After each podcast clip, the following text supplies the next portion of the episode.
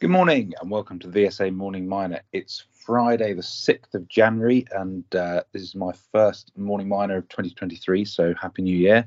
Paul, how are you doing? And Happy New Year to you. And uh, we've got a blue sky outside, I think it's the first one this week at this hour. yeah, and, and this year then. Um, Andrew's in the States, I'm sure he said yesterday on the podcast, um, but will be doing this for the next 10 days or so while he's away. Um, so where where do you want to start, Paul?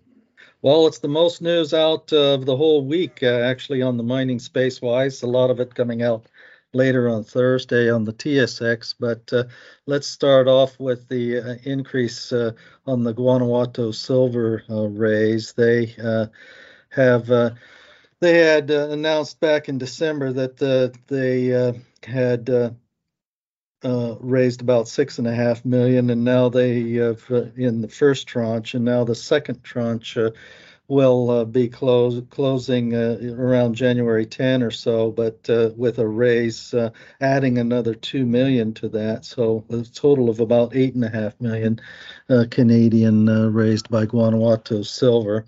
And this is for general working capital purposes as far as their um, incentives on uh, mine uh, growth and um, uh, implementation improvements uh, across the three acquisition, three properties are now operating, including the two that they acquired, or excuse me, three that they acquired from uh, Great Panther last year. So, very good support from investors on the Guanajuato story. Um, yeah, it's all supporting that fast track ramp up, which is quickly getting them to sort of a run rate of about three million ounces in, uh, per annum in the first quarter.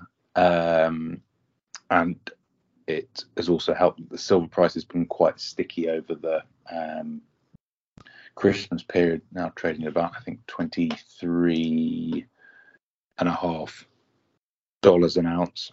Um, so in, in recent terms, that's that's fairly strong.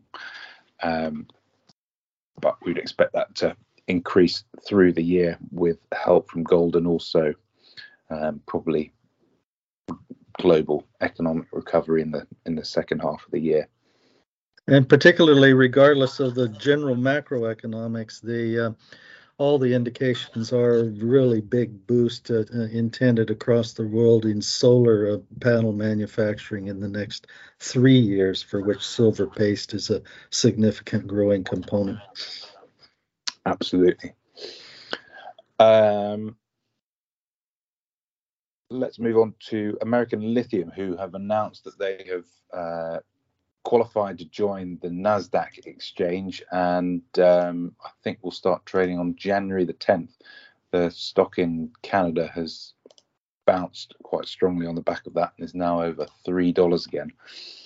Yes, so that uh, Nasdaq listing should improve the daily liquidity among retail investors across North America, with so many of them trading in New York markets uh, as opposed uh, to Canadian markets. And I think it's uh, also uh, supportive for uh, future uh, visibility, I think, as, as American Lithium pushes on with more advanced studies on the Nevada lithium clay and as well as their lithium and uranium assets uh, down in South America. So uh, just more visibility at better trading volumes, I think, is the main benefit here. Yeah, and I think um, you know having a US listing for a US project, particularly with all the government support for um, a domestic supply chain, helps firm those US credentials, um, and it probably also opens them up to potential inclusion in indices in the future, which should help the help the share price. Um, any other news out there, Paul? Yeah, the big news I wanted to make sure to mention it's a long, uh, it's been quite a while in the negotiating phase, but it's finally uh, Caledonia Mining has finally sealed the deal and acquired the uh, former Anglo American property called Bilboes uh, uh, open pit gold deposit uh, 75 kilometers north of the regional airport city of Bulawayo in Zimbabwe consideration of the shares worth 65 million and 1% NSR is the uh, purchase terms. Uh, the uh, vendor gains about a 28.5% interest in Caledonia overall and appoints one director to the board.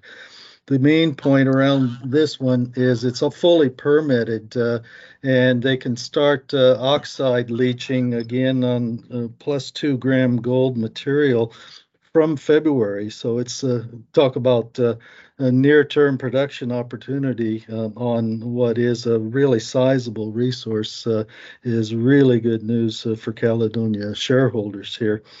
And uh, it is intended uh, to complete a new feasibility study in about 12 to 14 months' time, but the internally created one by the vendor uh, which is recent, uh, would indicate that the mine should produce uh, about 160,000 ounces a year. And as an open pit, it about triples the corporate uh, gold output for Caledonia.